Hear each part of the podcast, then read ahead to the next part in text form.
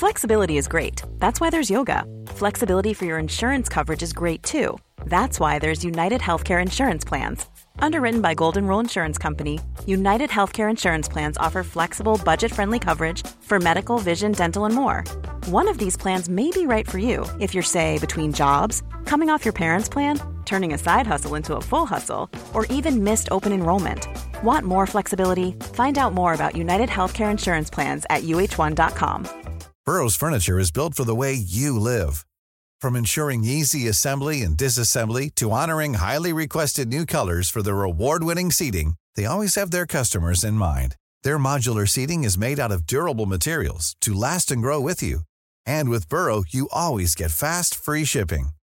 Get up to 60% off during Burrow's Memorial Day sale at burrow.com/ACAST. That's burrow.com/ACAST. burrow.com/ACAST. Many of us have those stubborn pounds that seem impossible to lose, no matter how good we eat or how hard we work out. My solution is PlushCare. PlushCare is a leading telehealth provider with doctors who are there for you day and night to partner with you in your weight loss journey. They can prescribe FDA-approved weight loss medications like Wegovy and Zepbound for those who qualify. Plus, they accept most insurance plans. To get started, visit plushcare.com/weightloss. That's plushcare.com/weightloss.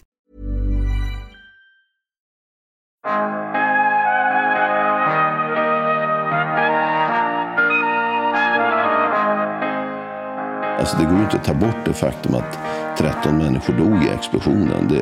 Det är ju för alltid en sorg för BP. Man måste kunna förvänta sig att ens familjemedlemmar som jobbar på BP kommer hem på kvällen när de har varit på jobbet. Det är naturligtvis en tragik. Men samtidigt så blev det en väldig samling i företaget. Företaget kom ju på något ändå ganska oväntat sätt starkare ur det här än vad vi gick in i, det måste jag säga.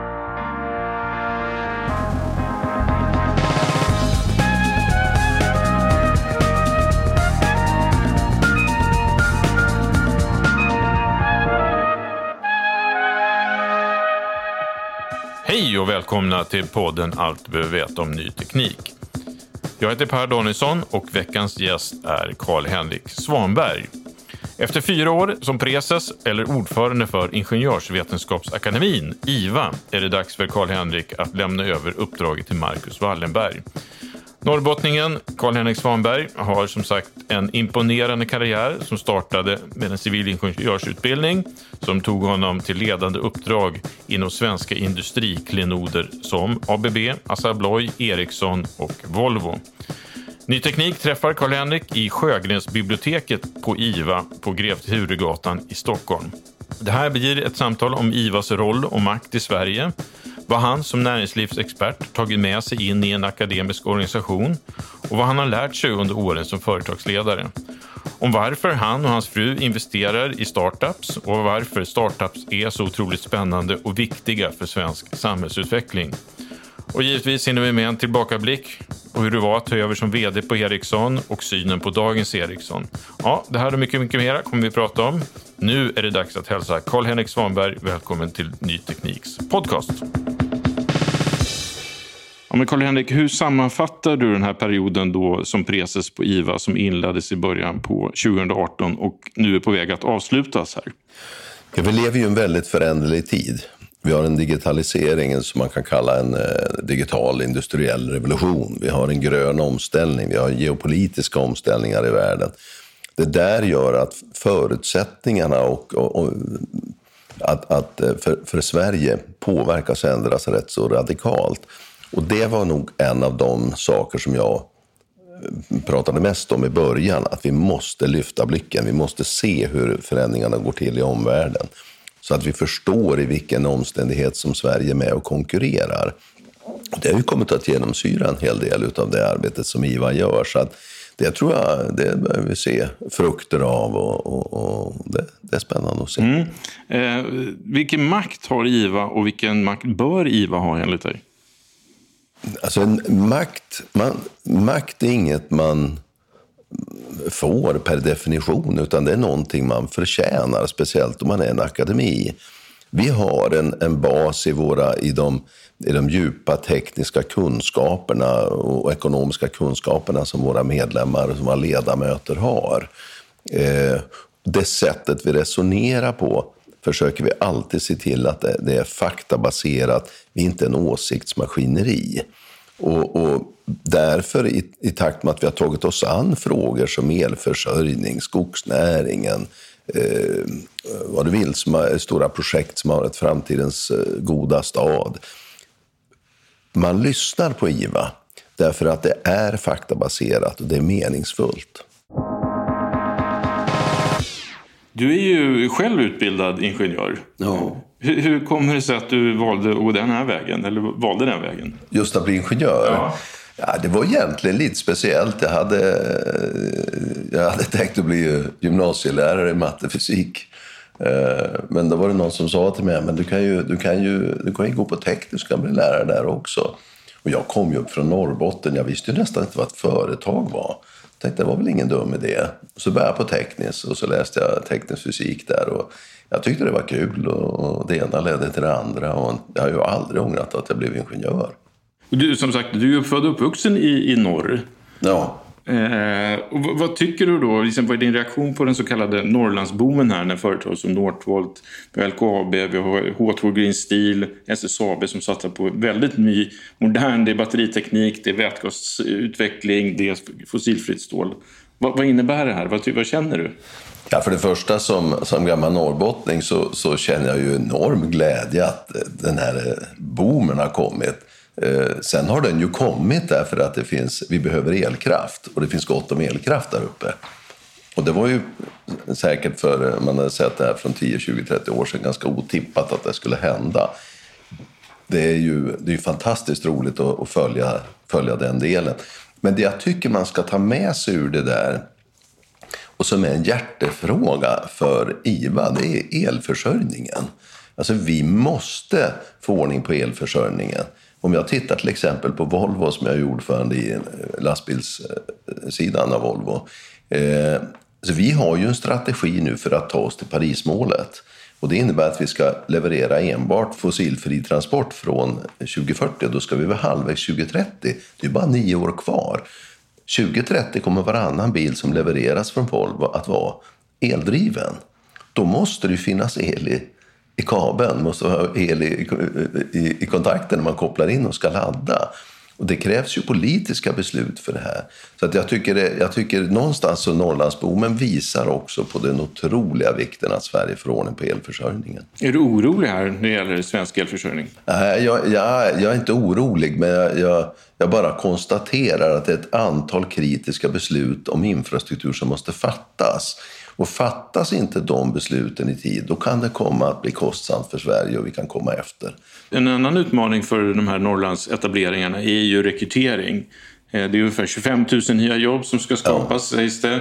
Och vi hade en artikel här i veckan där det gick ut på att helt enkelt att det är lättare att hitta kompetens utanför Sverige än i Sverige för att fylla de här jobben. Är det här ett bekymmer för Ingenjörssverige att man inte hittar kompetens här? Ja, det är ju ett bekymmer generellt i västvärlden. Om du tittar på när jag växte upp i Norrbotten och Västerbotten, när man såg nu byggdes Sandöbron, nu kom tv-stationen, tv-masten, nu byggde vi dammen. Det byggde saker som var påtagliga och intresset för att då bli ingenjör var ju stort. Och ser man till länder som är Asien och Kina så är ju mycket högre andel som blir ingenjörer, för man ser hur spännande det kan bli att vara ingenjör. Det har inte riktigt varit så på senare år i västvärlden. Infrastrukturen är utbyggd och så vidare. Så att jag har haft ett mindre intresse för att bli ingenjör, och det är ett bekymmer eftersom ingenjörer är en så otroligt viktig del i samhället. Nu kommer det ju igen med hela det digitala och allting vi ser, så att nu är det säkert på ökar det säkert. Men spelar det någon roll om ingenjörerna kommer från vår egen akademi eller om vi hämtar dem från andra länder som Kina och Indien och USA eller vad det nu kan vara. Ja, så när vi på 50-talet så åkte vi till Italien och försökte locka italienska industriarbetare till Sverige. Och så. Det är klart att det är ett sätt när man inte har egen försörjning, men visst är det lite trist och lite onödigt med tanke på otroligt spännande det att vara ingenjör. Att vi inte har lyckats locka fler till ingenjörsyrket. Men jag tror det är på väg att förbättras. Har du fått en ökad insyn liksom i svensk innovationsklimat? Hur vi står oss jämfört med andra i Kina, USA, övriga Europa under din tid som preses på IVA? Alltså jag tror att vi är hyggligt snabba till omställning. Och jag tror det har lite att göra med det här som alltså, vi sa, att vi kommer nära varandra, vi kan ställa om olika system kanske snabbare.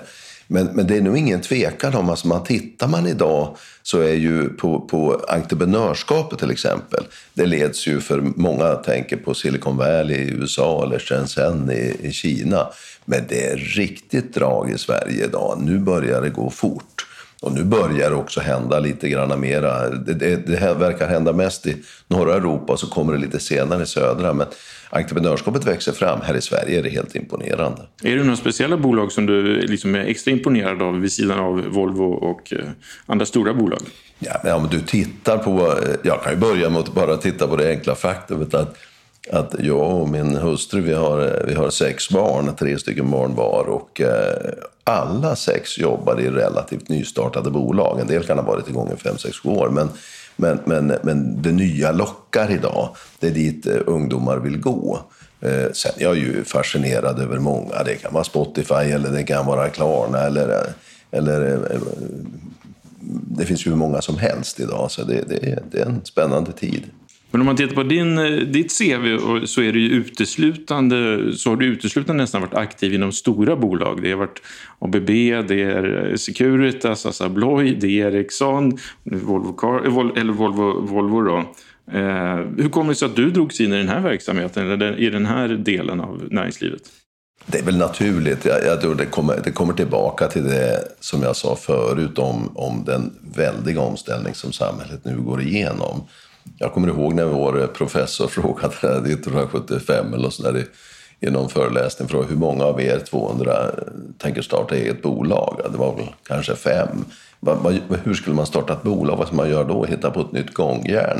Alltså sen när den här digitala utvecklingen kommit så är det sådana möjligheter att starta olika. Jag tror att jag hade mycket väl kunnat blivit entreprenör om jag hade levt i den här tiden.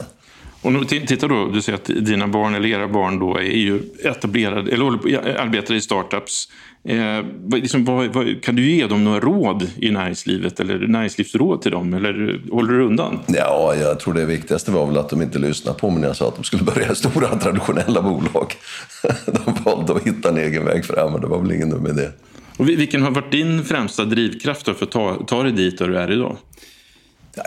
För mig har det handlat om den stora tillfredsställelsen när man kommer samman människor och åstadkommer saker. När man kan samlas oavsett om det är 5, 50, 500 eller 5000 eller 50 000. När man kommer samman, sätter målsättningar, driver en organisation så man får så lite energiförluster som möjligt. Alla går hyggligt åt samma håll. Det är ju en väldig tillfredsställelse i det. Mm. Jag kommer ihåg när du var vd på Assa Abloy och så skulle du då ersätta Kurt Hellström på Ericsson. Ja. Många blev förvånade över att de valde dig. Att du fick det här uppdraget och vända. Ericsson var ju i kris då. Mm. Vad tänkte du själv när du tog det an uppdraget? Ja, det börjar bli ett tag sedan nu, men jag vet att jag tänkte, alltså telekommunikation är en viktig del i samhället. Det är nervsystemet i samhället. Det måste finnas. Det är avgörande för landets framtid eller för världens framtid. Ericsson hade en 30% världsmarknadsandel. Det bygger man inte i en handvändning. Ericsson har tagit sig igenom den ena krisen efter den andra. Ericsson hade världsledande teknologi. Så det grundförutsättningarna fanns ju där. Men sen hade ju hela telekombubblan kommit och då handlade det ju mera om den svåra situationen där ju neddragningarna, det började med 110 000 människor, vi vände ju vid 47 000. Det var ju en otroligt svår tid. Men det handlade ju mer om ledarskap och organisera och motivera och få företaget att komma upp i fart igen. Och det kände jag mig tryggare med. Mm.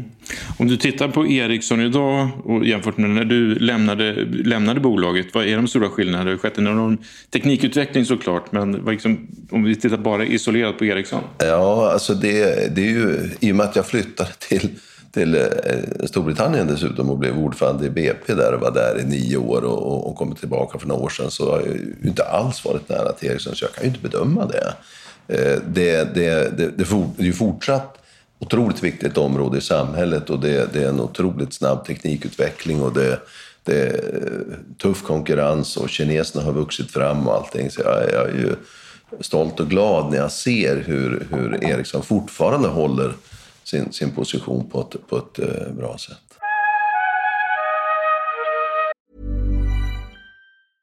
Cool fact, a crocodile can't stick out its tongue. Also, you can get health insurance for a month or just under a year in some states. United Healthcare short-term insurance plans, underwritten by Golden Rule Insurance Company, offer flexible, budget-friendly coverage for you. Learn more at uh1.com. It's that time of the year. Your vacation is coming up. You can already hear the beach waves, feel the warm breeze, relax, and think about work. You really, really want it all to work out while you're away. Monday.com gives you and the team that peace of mind. When all work is on one platform and everyone's in sync, things just flow. Wherever you are, tap the banner to go to Monday.com.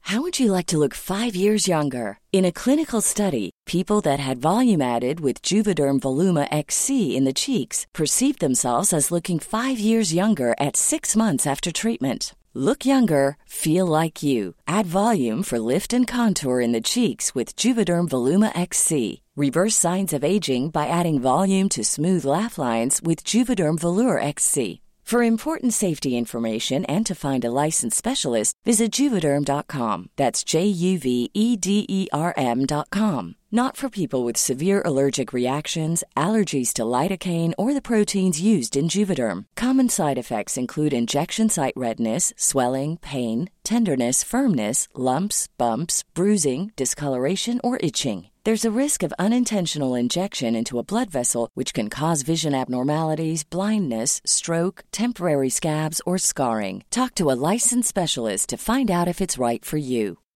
Millions of people have lost weight with personalized plans from Noom, like Evan, who can't stand salads and still lost 50 pounds. Salads generally for most people are the easy button, right? For me, that wasn't an option. I never really was a salad guy. That's just not who I am. But Noom worked for me. Get your personalized plan today at Noom.com. Real Noom user compensated to provide their story. In 4 weeks, the typical Noom user can expect to lose 1 to 2 pounds per week. Individual results may vary. Hey there, it's Michelle Norris. I'm host of a podcast called Your Mama's Kitchen. When I travel, I'm usually looking for a way to find a taste of home when I'm not at home. And one of the things I love to do when I am at home is entertain. And Airbnb allows me to do that. When I was in California recently, I rented a house that had a great kitchen. And when we were sitting around the table, we're all thinking, we're in someone else's house. Someone could be in all of our homes as well. If you have a home, but you're not always at home, you have an Airbnb. Your home might be worth more than you think. Find out how much at airbnb.com/host.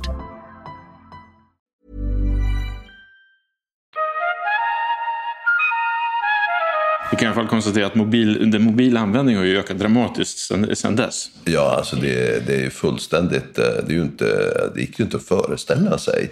Men samtidigt, jag kommer ihåg alltså när Ericsson på 90-talet, det fanns ett förord i en årsredovisning när de beskrev hur de trodde det digitala samhället skulle utvecklas. Det är ganska rakt på sak och som det blev. Så det var en bra spaning helt enkelt? Ja, det absolut. Och nu då sedan 2012 så är det ordförande i Volvo Group. det är också förändrats väldigt mycket sedan 2012. Ja. När du kommer in där så måste det varit helt andra strategier och planer på bordet jämfört med idag. Vilka är de stora skillnaderna? Det är ju framför allt att företaget är brutet ner i olika resultatenheter, flyttat ut initiativet, kraften, ledarskapet i organisationen till de olika delarna. Och mycket mera hands-on ledarskap som nu krävs i den omställning som är. Det är ju klart att gå från en värld med dieselmotorer till en värld med elektriska motorer, det är ju en teknikfråga. Men man går också från en värld där dieselmotorn är, jag har min dieselmotor, du får aldrig komma i närheten av min fabrik, jag gör på mitt sätt och konkurrenten gör på sitt sätt. När du kommer över den elektriska världen och självstyrning och allt det här, då blir det lite mer som en telekom. Alltså vi gör ju nu laddningsnät tillsammans med Trayton och Daimler. Vi bygger FuelCells, ett utvecklingsbolag ihop med Daimler, så man blir både konkurrent och ibland samarbetspartner. Och hela den kulturella skillnaden när alla i 100 år har hållit korten väldigt nära bröstet. Det är kulturella skillnader som man ska igenom också, inte bara teknik. När skedde det här skiftet och när man började liksom inse att man måste samarbeta? Ja, mycket det är nog inte så... Alltså det är bara ett par år sedan som det liksom på allvar började växa fram. Förut har vi den stora frågan för oss kom nog egentligen, och det tror jag många dina läsare och andra kommer ihåg, våran kapitaldag för ett år sedan. Och det var naturligtvis förberett sedan något år, så det är kanske ett par år sedan som de tankarna började komma. Men det var då vi kom till det här att vi kom från en position där vi sa, ja men vi har också en elektrisk buss eller vi har också en lastbil, titta på den. Till att säga okej, 2050 fossilfritt, 2040 då, eftersom bilarna ska köra 10 år, så efter 2040 så blir det bara elektriska bilar vi säljer. Då måste vi ha halvvägs 2030. Ja, då är det ju 8 år, 9 år. Alltså Lehman Brothers-kraschen är ju 12 år sedan, det känns ju som igår. Så att plötsligt blev det bråttom. Och det tror jag var den stora acceleratorn när man bara känner att nu ska vi fram här. Förutom elektrifieringen så är det som hållbarhetsfrågan väldigt tydlig, och man ser hur svenska industribolag, inte minst då Volvo, kommunicerar det här på ett helt annat sätt. Vi har sett en stor förändring sista 2 åren. Helt plötsligt är det det man lyfter fram. Ja. Och varför har det blivit så här? Är det liksom bara för att man måste göra det, eller är det på riktigt? Nej, men jag tror att vi har passerat lite av någon slags brytpunkt, eller man kan säga. För att om du tittar nu hur det gick till i Glasgow på COP26 där, det var ju tydligt, jag var inte där men jag bara följde det noga. Martin Lundstedt, vår vd, var ju där och naturligtvis med många andra, men och man kunde följa det på nätet, men det blev väldigt tydligt att nu är det närmast business som drar. Om du går tillbaka till Rio-konferensen i början på 90-talet så har politiker hela tiden och aktivister har drivit på, och så har business kommit lite grann med. Ibland motvilligt och ibland mindre så. Men alltså nu driver politik, nu driver företagen. Och det beror ju inte på att företagen är särskilt, vad ska man säga, godhjärtad eller vad man ska säga, utan det drivs ju av det faktumet att det är där framtiden ligger. Och vi är på kritiska linjen för utvecklingen. Om inte vi tar fram elektriska bilar i stor skala nu, då hinner inte vi fram i tid för Parismålet. Och dessutom så går nu alla, så att det är där framtiden ligger. Nu kommer det inte vara heller en bra affärsidé att komma sent in i matchen. Nej, en sak som jag upplever är att många företagsledare som har verksamheter i Kina, affärer i Kina, har väldigt svårt eller jobbigt att svara på frågor kring Kina och hur man ska hantera Kinas, den utvecklingen som pågår där. Varför är det så svårt? Det är hela Kina-problematiken är naturligtvis komplicerad, som i grunden ju hänger samman med att ska vi ha handelsrelationer så måste det finnas rimliga, vi måste vara överens om spelreglerna. Det måste vara samma förutsättningar. Och det gäller alla WHO-regler och WTO-regler och allting. Och det vill ju alla driva det mot. Sen tror jag att det är nog en vanligare uppfattning i affärslivet att det inte finns en stor entusiasm för att isolera Kina. Kina är på väg att bli världens största land. Då måste man fundera på vem isolerar egentligen vem. Idag är 60% av 5G-marknaden i Kina. Så att det är nog... Jag tror ju själv att det är en bättre idé att vara väldigt tydlig på vad vi tycker ska gälla för spelregler och så driva det gemensamt dit i västvärldens länder emellan.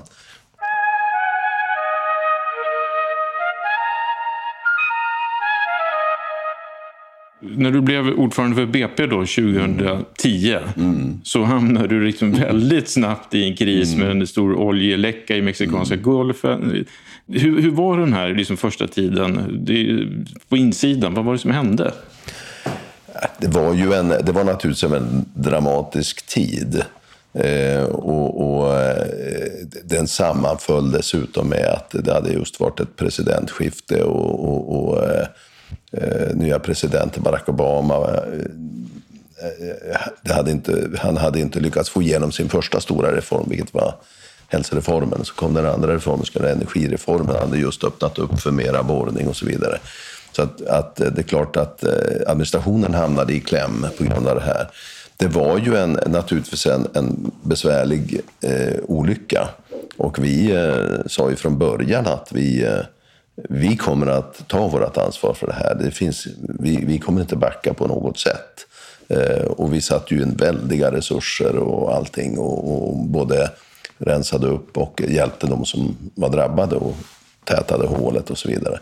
Men det var också helt nödvändigt att få till en uppgörelse med administrationen och vad det som hände där i juni 2010. Det var ett viktigt ögonblick. Och du fick ett möte med Barack Obama helt enkelt? Ja, vi hade jobbat länge på att få till det mötet, för att det kändes inte rimligt att både varit med om att skapa så den här olyckan och så samtidigt inte ha en gemensam uppfattning och strategi framåt med den amerikanska regeringen. Så att vi fick ju till det mötet och det blev ju bra, det blev framgångsrikt. Vad lärde du dig som dramatisk första tid på det ordförandeskapet? Vad lärde du av det?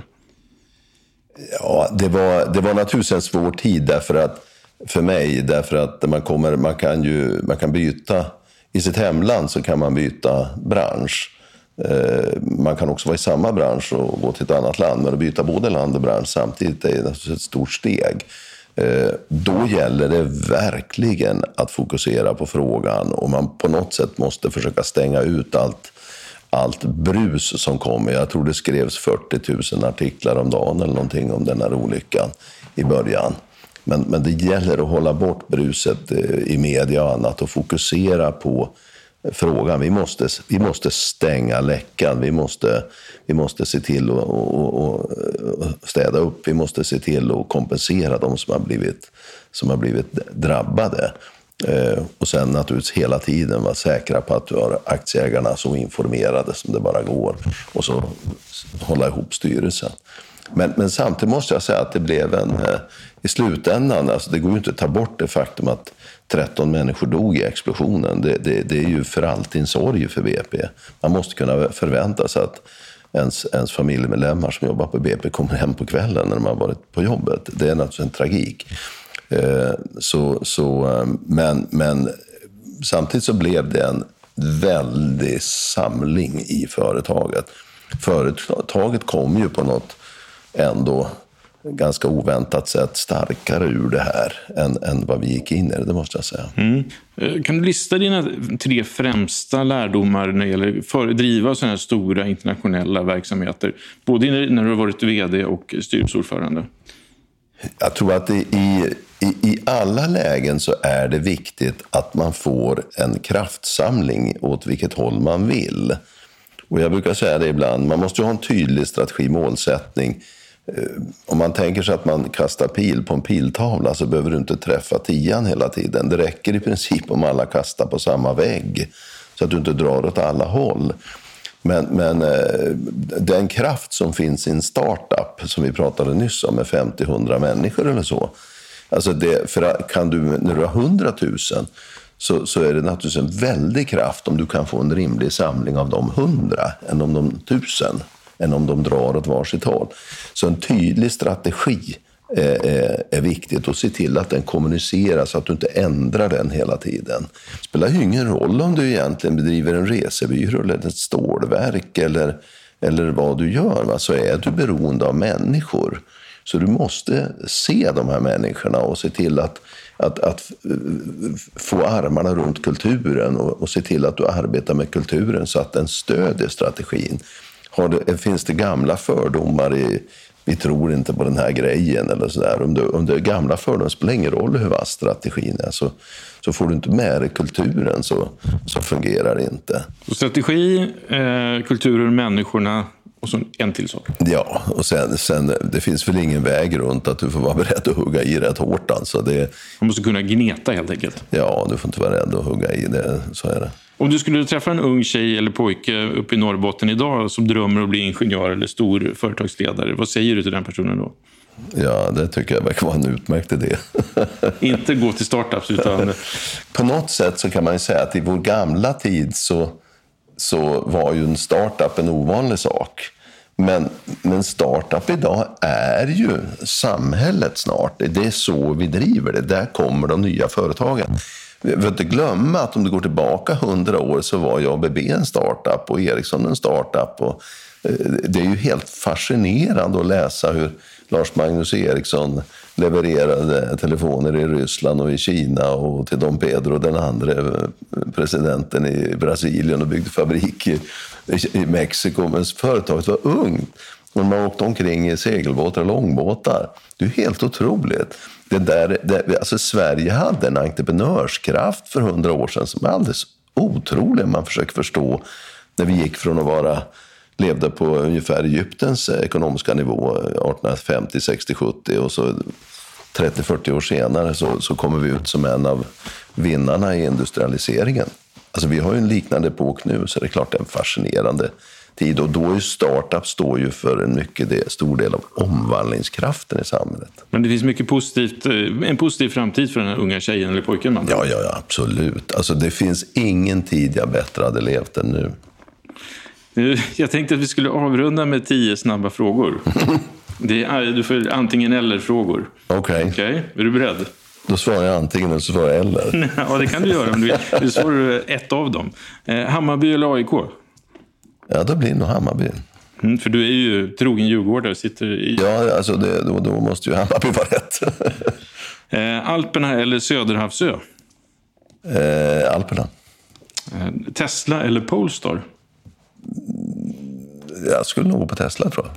Tesla? Jag tror det. Mm. Stockholm eller London? Stockholm. Kärnkraft eller vindkraft? Det var en svår fråga. Vindkraften är väl den ultimata lösningen som princip. Men kapaciteten räcker inte, och då tror jag vi måste pröva olika delar, och då tror jag vi måste också titta på kärnkraften. Ingenjör eller ekonom? Ja, jag skulle säga en ekonomiskt lagd ingenjör. Det är du själv, eller hur? Ja, jag kommer i alla fall ihåg vad jag hade i veckopeng jag växte upp. Magdalena Andersson eller Ulf Kristersson?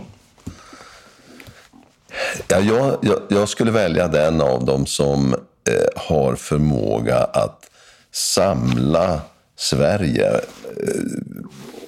Vi behöver, när vi säger det här, vi ska leverera varannan lastbil kommer att gå ut och ska landas, det behövs ström i tåten. Vi behöver ju nästan samhällskontrakt. Vi behöver ju komma till politiska beslut som kan överleva nästa val. Det får inte bli partipolitik nu när vi bygger ett nytt digitalt Sverige, ett grönt Sverige. Och därför så röstar jag på den som har den förmågan. Vilket man bara vet i efterhand, som är inte så lätt att rösta då med. Nej. Renklamma eller räksmörgås? Ja, det är renklamma varje dag. iPhone eller Android då? Ja, nu är jag ju van med iPhone. Svårt att vänja sig av med den. Sista då. Skjorta och slips eller polotröja? Ja, numera skjorta utan slips, tror jag. Skjorta utan slips. Stort tack. Tackar. Då säger vi tack och hej till Carl-Henrik Svanberg. Och tack till er som har lyssnat den här veckan. Ni får jättegärna klicka på prenumerera så missar ni inget avsnitt. Har ni synpunkter eller önskemål på vad vi ska ta upp här i podden så får ni jättegärna mejla till redaktionen@nyteknik.se. Vi hörs nästa vecka. Tack så mycket. Hej hej!